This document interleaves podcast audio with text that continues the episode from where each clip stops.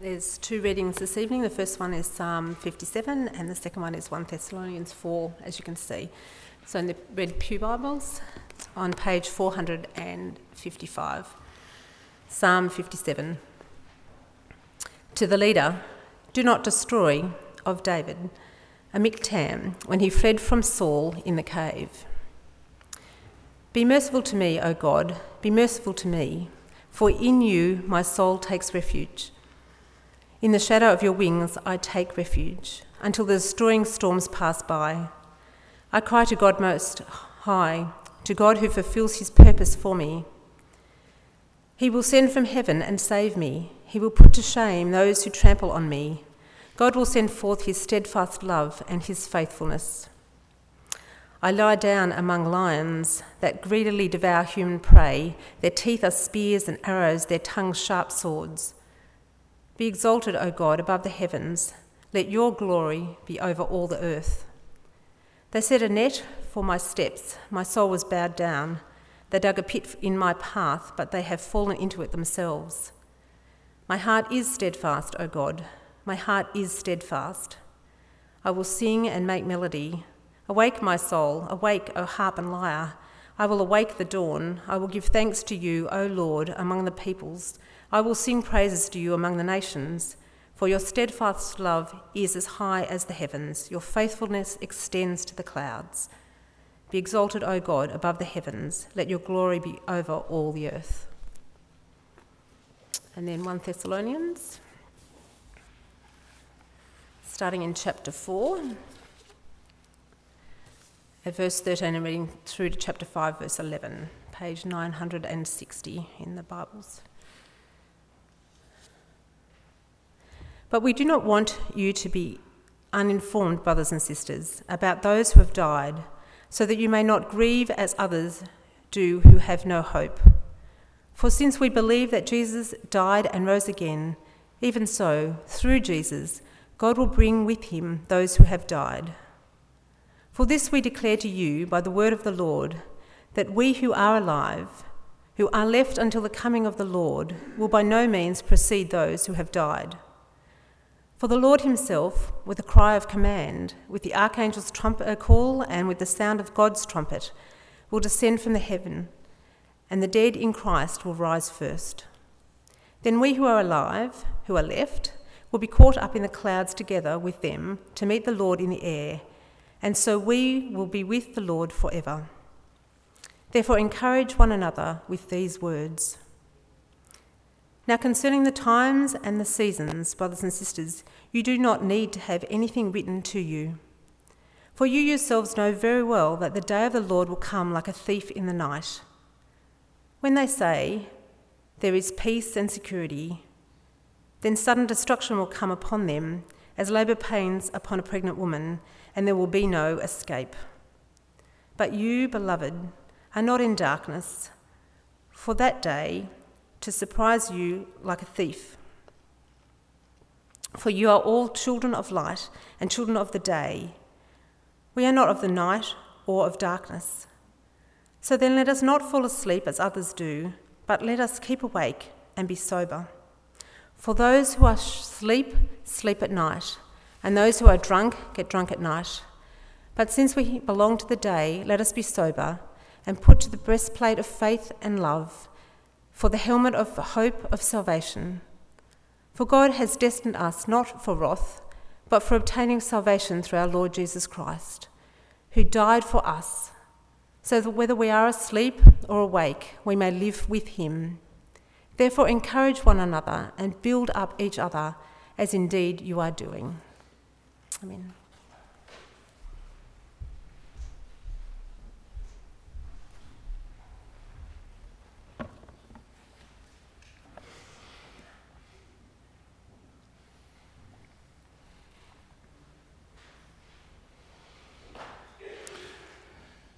It is one of the brutal facts of this age, a fact that uh, I think um, many people spend lots of time and energy uh, trying to avoid or suppress uh, or pretend isn't the case. It's one of the brutal facts of this age that death breaks everything. Uh, galaxies and stars, empires and civilizations, forests and people, death stalks everything and everyone. And ultimately, death sinks its miserable claws into everything and everyone. And it's a fundamental part of the stubbornness of the Christian faith to cling onto the conviction that that is a bad thing. Death is not natural. Death is not a part of life. Death is an intruder, a parasite, the great enemy with which God will never do a deal. So, that one way to describe the gospel of Jesus Christ is that it is God's victorious struggle to the death with death. The reality of death raises acutely the problems of meaning and justice. If everything and everyone dies, and that's just the end of it, rotted out, how can we hold on to any ultimate meaning? What difference does anything make? Why not just eat and drink and be merry? For after all, tomorrow we die. On the other hand, since most people rightly find that idea unlivable, it raises the question of justice. Why do good people die just the same as bad people, or even worse? Uh, why is it that bad people, at least some, prosper, live long, comfortable lives, and die peacefully in their sleep, surrounded by family and friends? Whereas plenty of good people suffer horribly and die miserable, lonely, and painful deaths. And so some have said, well, there has to be a kind of life after death, perhaps life as a spirit free from all the messiness and misery that goes along with a body. Or maybe life after death, like life before death, reincarnation, where you get the justice in the next life for good or for ill that you escaped or escaped you in this life. And into this confusion and desperation and questioning and crisis, the Christian gospel speaks a word of clarity and power and grace. And you see it there in verse 14, which really sort of stands as a bit of a header uh, over this entire section. We believe that Jesus died and rose again. We believe this that Jesus died and rose again because that changes everything. And as the Apostle Paul spells out what that means for the Christians in Thessalonica and teaches them, so he also teaches us. And we're going to break it out under three headings. He teaches us three things what happens after death, and the posture that that gives us in this world, when that happens, and the posture that gives us in this world, and then third, the difference that it will all make in the ordinary business of life. So, first, then, what happens? Uh, I don't think it's terribly surprising how fascinated people are by near death experiences. Uh, I haven't watched them for a little while, but there used to be sort of a documentary every six months or so on some, you know, recent investigation into um, these people who'd nearly died, who'd taken right the way it seemed there and then got snatched back. I read a report of a skeptical paediatrician, Dr. Melvin Morse, spoke to a nine-year-old girl who'd been underwater for 19 minutes. I mean, 19 minutes. That's pretty much the whole of the service so far. Uh, clinically dead, but revived, and then who gave a blow by blow account of the resuscitation and her experience. And, and Morse has gone on to interview dozens of kids about their near death experiences, all very interesting. But of course, the problem is that they're not life after death experiences, they're just life getting close to death experiences. It's kind of like going up to the cliff, but with a rope tied on and peering over. I mean, it's, it's interesting, sure, but it's not really the whole hog. I mean, you've got to be committed here. We need someone who has actually done the deed. And of course, that is the heart and soul and centre of the Christian faith. Jesus died and rose again. He didn't get just near death, he didn't have a near death experience. He had a death experience. He entered death fully, thoroughly, entirely, and temporarily. Because on the third day, he rose again from the dead. And what this does for us is not just show what can happen, It's not just, the resurrection is not just showing us something, that Jesus was God or that the atonement worked or that you can have life after death. Or, I mean, it, there is that, but far more than that, the resurrection of Jesus Christ does something. Much more than it shows something. It does something. It's not just a demonstration, it's an activation. Because the basic Christian answer to this question, what happens after we die, is that we meet Jesus, who himself died and was raised from the dead. And as, as we'll read, it's an awesome experience. Not, not the way teenagers use the word awesome, like that was a really awesome piece of toast. You know, really, actually awesome. Not, not warm, fuzzy, not drawing near to a comforting, light experience. Genuinely awesome. Listen to how he puts it. Chapter 4, verse 13. But we do not want you to be uninformed, brothers and sisters, about those who have died, so that you may not grieve as others do who have no hope. For since we believe that Jesus died and rose again, even so, through Jesus, God will bring with him those who have died. Uh, the particular issue that prompts uh, the apostle to write uh, about this uh, is that these uh, Christians in the Greek city of Thessalonica are grieving the death of some of their friends or family members. They're anxious that those friends or family members who've died uh, recently will somehow miss out on the blessing of God. That death is a decisive and significant enough barrier to keep them from receiving God's good gifts. Remember, this church plant is, is a month, maybe at the most two months old, and, they've had a really tough time. Paul has been hounded out by a, a mob. Uh, people in the church have already died. And they're worried. Have they missed out on what God has offered and that we've seized hold of this last month or two? And the apostle says, uh, really importantly, it's right to grieve. But if we know Jesus, then we grieve in what you might call an abnormal sort of way. We grieve hopefully. We're going to come back to the issue of hope in just a moment. But here's the principle, right? Just as, even so, as the apostle put it, just as God raised Jesus from the dead, so God will raise all the rest who have died. Now, interesting, that word for died, uh, that's uh, here three times, uh, actually, in the, these uh, verses 13, 14, and 15. Uh, in the original language, uh, the word is literally fallen asleep. it's the word in Greek koimathentas, koimathentas. It's where we get our English word cemetery or cemetery from. Um, we don't have a necropolis. Rookwood Cemetery is actually technically Rookwood Necropolis. Uh, polis means city and necros means dead. So Rookwood is a city of the dead. Uh, we, we, Christians don't have necropolis. And we don't have graveyards.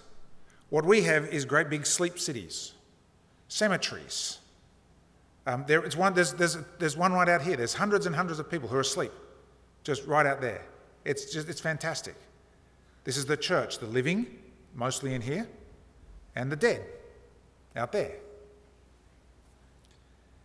Um, what's the difference between dying and falling asleep?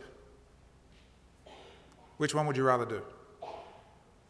The difference, pretty obviously, is that when you're asleep, you have every expectation that you'll wake up, that there is a future for you. And Paul is hinting that those who have died are in fact best thought of as merely sleeping.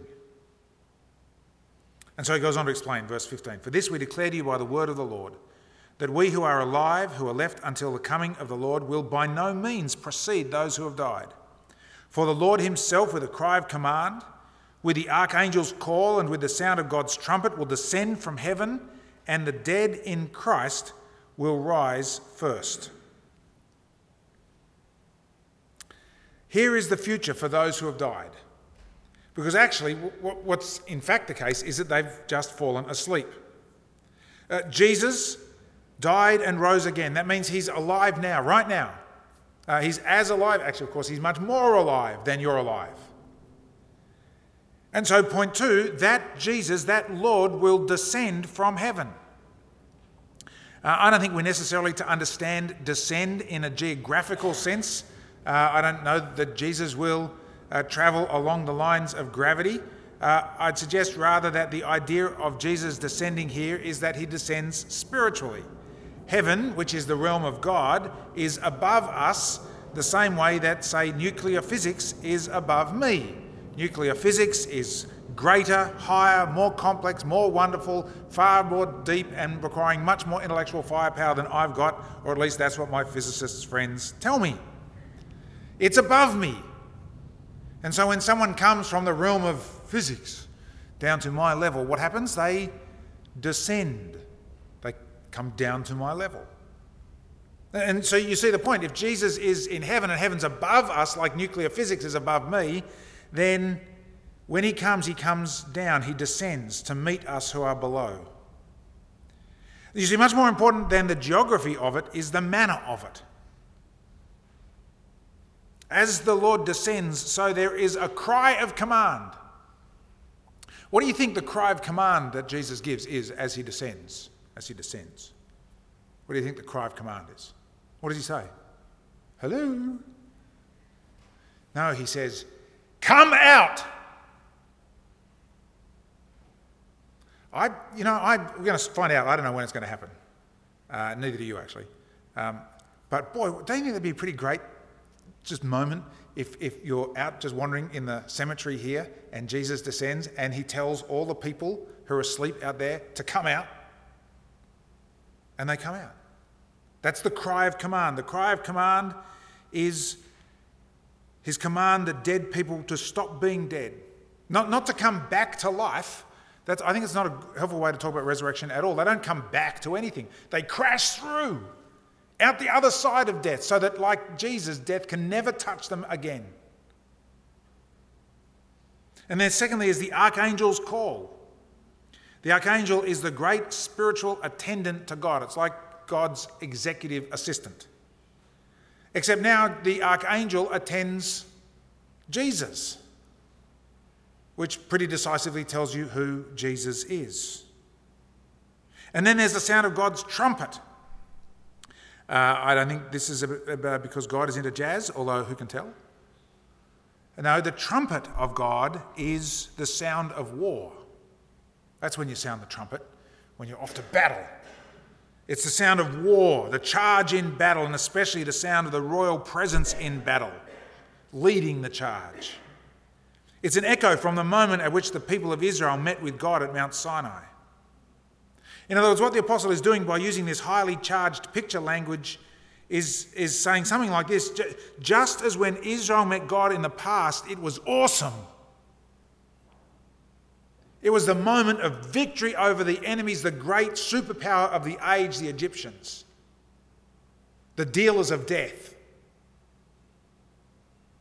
Now the Lord comes, and it will be just like that, except so much more awesome. And the result of this is remarkable. The dead in Christ rise from the dead, just as Christ himself rose from the dead. That's the answer to the what question. What happens after we die? It's not that we're extinguished so that life is all meaningless. It's not that we float around in a kind of spiritual heaven so that embodied life is evil and dirty. No, it's not that we're reincarnated depending on how good we've been. Who could ever match up to that standard? No, we are raised. Or at least what Paul calls the dead in Christ are raised. And they meet Jesus in the air. Uh, the image here is of uh, an ancient um, custom uh, after the uh, victory in battle, where a city that had been conquered, um, the, the, the victorious general would make an approach from outside the city walls, and the leaders of the city would go out to meet the general and then turn around and escort the general back into the city that was now his city by conquest. And so you see, Paul's point, he's trying to encourage these Thessalonians who've got relatives or friends who've died and they, are fearful that they're going to miss out. And Paul's saying, no, no, they get Jesus first. Because when Jesus descends, they will rise from the dead and meet him out the side the gate, and they'll escort him back into the city so that he will join us, we who are alive at that point. His new world, his renewed world, his by the conquest of his blood. Do you see how this gives us the spiritual power to have a posture towards death that does two things at the same time, which otherwise we could not do? We grieve, but we grieve with hope. You see, we grieve because we don't pretend about death. We recognize that death is an intruder uh, and a parasite and an enemy, the enemy. Death breaks relationships, it crushes joys, it makes dreadful misery. And, and to not grieve, um, to be H A P P Y. Um, the way I take so many funerals here where, where those they, people who just can't quite cope with the reality of death kind of have to sort of summon up this false bravado and, and talk about the person looking down on them and smiling and all this sort of nonsense to stop themselves from actually feeling the grief that's there at this miserable, hateful intruder, death. No, we grieve. You must grieve death. You must never side with death by pretending that it's okay. That's just spiritual leprosy. We grieve. But at the same time, notice that we grieve with hope. We don't grieve in a way that turns into despair. We grieve with hope because we know that death will not have the last word for those in Christ. God will not let death win. God has not let death win. Not over Jesus, and therefore not over us who put our trust in him. Now, of course, the fact that there are the dead in Christ, as the apostle puts it, those who have lived their lives in a trust relationship with Jesus Christ, who have known him to be their Lord and Saviour, also means that there are the dead, you see, not in Christ. There are the dead who have lived their lives not in conscious relationship and submission to Jesus, who are not uh, the recipients of the forgiveness of sins that he offers who think that they can do a better job of running their lives than he can. And so they live unconnected to Christ. And they die unconnected to Christ. And what Paul has to say about the dead not in Christ is related to the second question when this happens. You see, uh, verses 13 to 18 of chapter 4 are about the what question what happens? verses 1 to 11 of chapter 5 answer the when question. And the answer to the when question, when Jesus returns, is don't know. Don't know. You see it from verse 1. Now, concerning the times and the seasons, brothers and sisters, um, the, the, seasons could just mean uh, dates, times and dates. Concerning the times and the dates, brothers and sisters, you do not need to have anything written to you, for you yourselves know very well that the day of the Lord will come like a thief in the night. When they say there is peace and security, then sudden destruction will come upon them as labour pains come upon a pregnant woman, and there will be no escape.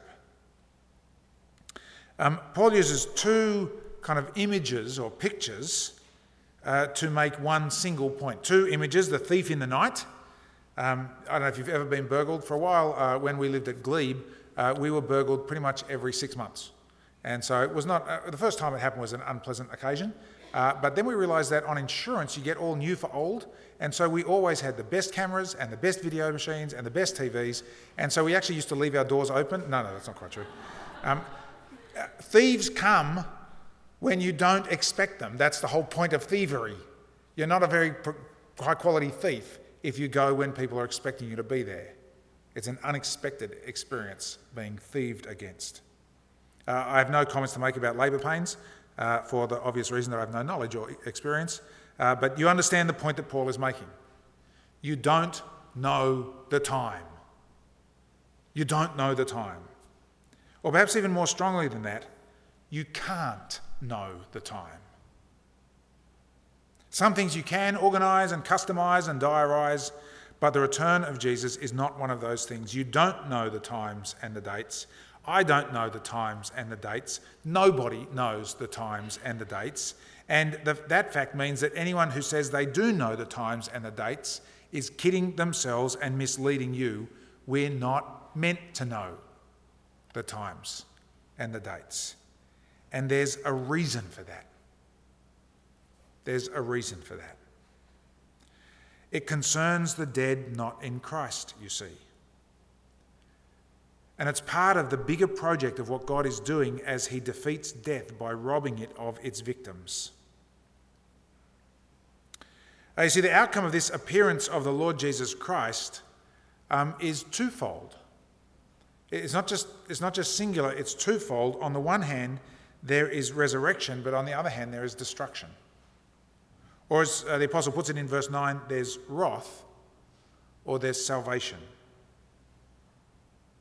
Salvation, Paul describes as being with the Lord forever. That is, enjoying the unbroken reign of the Lord of life and love as he rules over a renewed world that functions the way it was meant to in health and peace and security and grace. That's for the dead in Christ. Wrath, on the other hand, is pretty much what it sounds like. It's terrible. The Christian conviction about the wrath of God comes uh, from two particular things.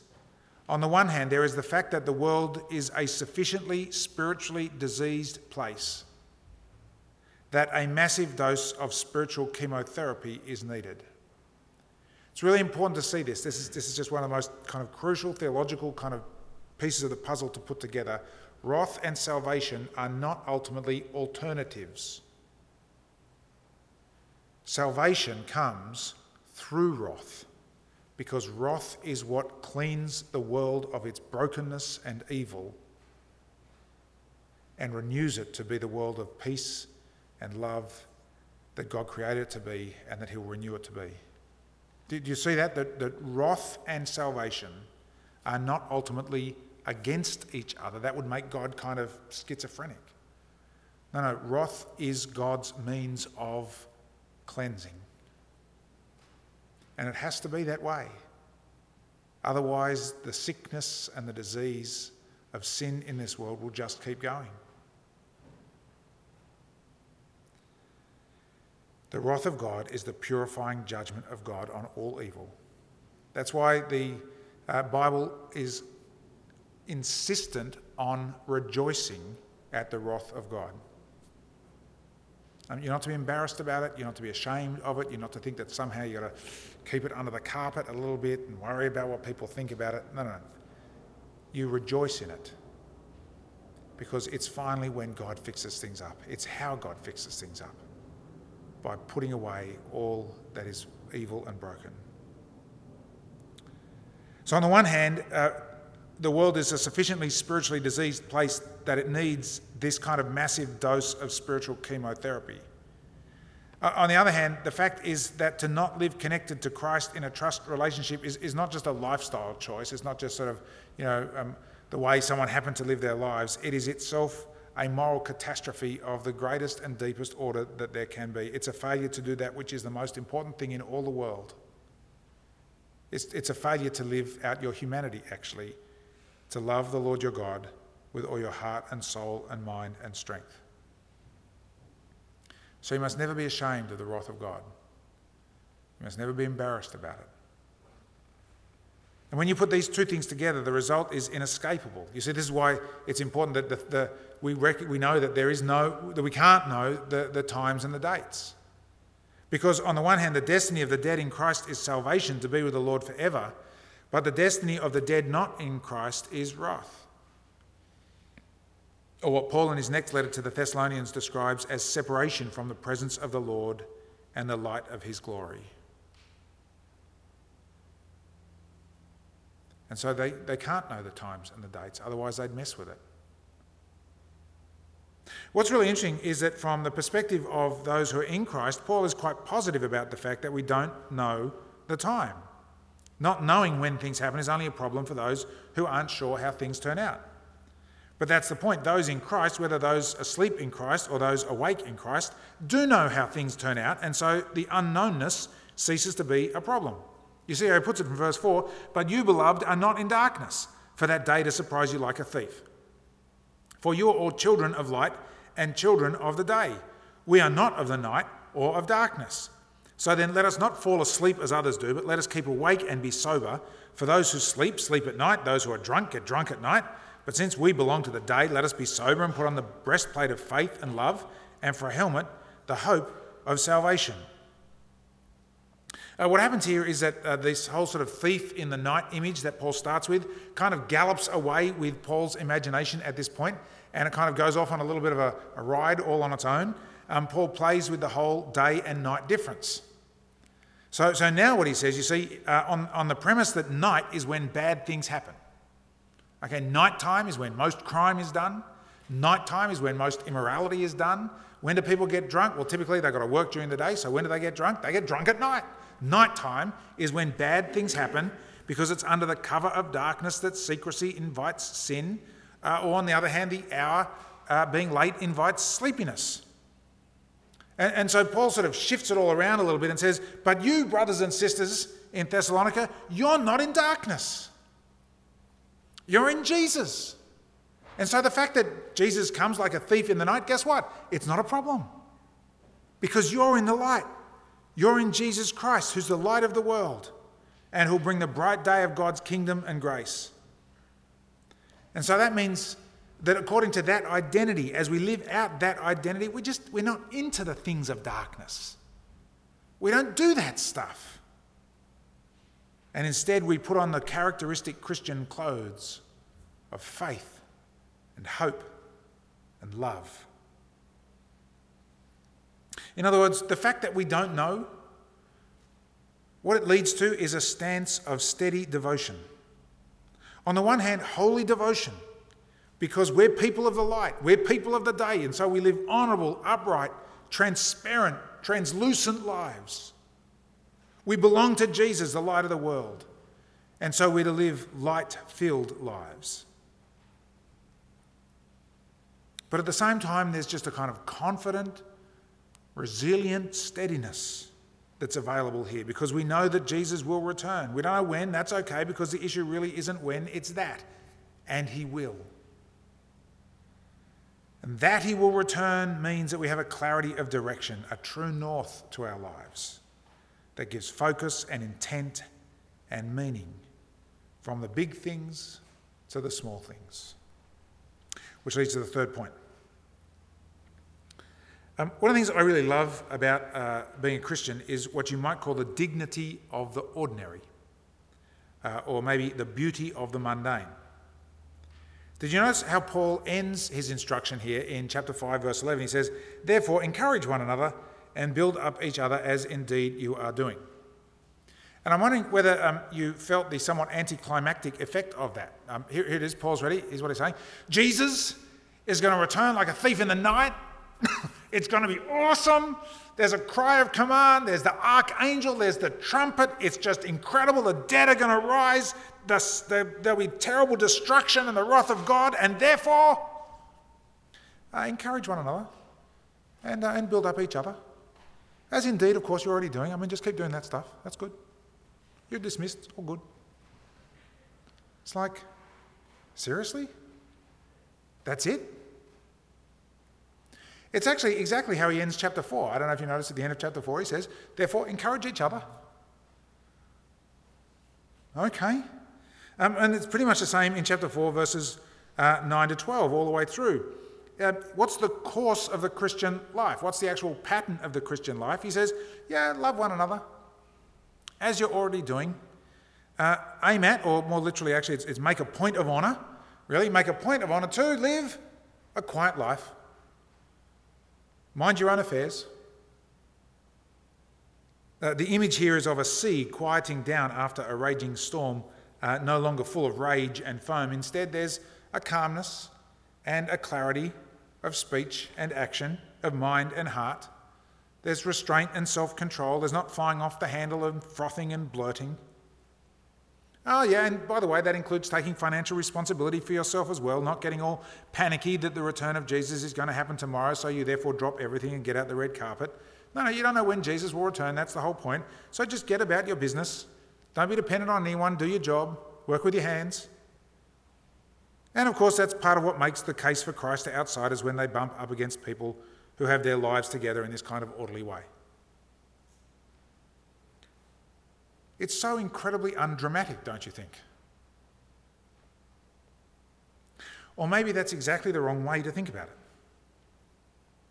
Maybe having an ordered life, as the apostle puts it elsewhere, of never tiring of doing what is good, of being not prone to excess, of being calm and dignified, loving sisters and brothers in Christ in the kind of sexual purity that we looked at last week of being controlled in relation to yourself, full of love in relation to sisters and brothers in the church, full of steady intent in relation to those who don't know Christ, so that they would turn to Him as the one who rescues us from the wrath to come. Maybe that kind of steady, calm, honourable, dignified life is nothing less than the fruit of the Spirit of God given to us, as the Apostle puts it. That quality and depth and radiance of ordinary life, the apostle says, that is incredibly dramatic. That is gloriously powerful. That is fabulously spiritual. It's the beauty of the mundane. It's what a confidence in the return of Christ will lead us into. Well, uh, let's draw the threads together. Um, I think it's been a really, really good week for CCIW. At base camp, uh, our kids club this week, we had nearly 150 different kids from uh, half from non-church families. Uh, I, I, presume that's what Paul had in mind with the idea of outsiders. Uh, 60 kids new to base camp this year, and what made it all happen was 50-something volunteers from across all of our congregations, uh, aged from mid-teens to mid some other decade. Uh, and, and you know what those volunteers did? Uh, let me tell you what they did. They sang songs and they chopped onions and they cared for little kids missing their parents and they had discussions and they ran games and they made food and they wiped benches and bottoms and they played music and they gave talks and they led discussions and they organised craft. Pretty mundane stuff, actually, when you think about it. But it was gloriously mundane. And it was mundanely glorious. It was exactly the kind of thing that Paul here says will mark out the informed. Those who know what life is about. Those who've lined up their lives with the true north. And of course, at the same time, many of you didn't get the opportunity to be part of base camp directly, apart from your prayers. Uh, you were doing exactly what the apostle says here that you should be doing as well. You are working with your hands uh, or perhaps with your keyboards, or you're on the tools, or you're peering down a microscope, or you're dealing with patients or clients or customers or students, you are minding business and loving people and behaving properly towards outsiders. And I don't think it's too much for us to actually kind of take Paul at his word here and literally encourage each other. I want to encourage you, if I can be so bold to do that. That what you did this week, the way that we lived our life as a church this week, this kind of love, this is the thing that lives and pleases God. Not, not in perfect lives, that's not the point, but in lives that have about them this trajectory. Lives which constitute, do you remember that phrase, an ingredient in the divine pleasure. God, I think, was okay, pretty, pretty happy with CCIW this week. And so, with hearts full of grace, full of His grace, with His praise on our lips, you know what that does for us? That says, okay, we're going to make this coming week, and the week after, and the week after, and all the weeks that God gives us. The kind of week in which, in all the ordinariness of life, we live for His good pleasure because Jesus died and rose again. Amen.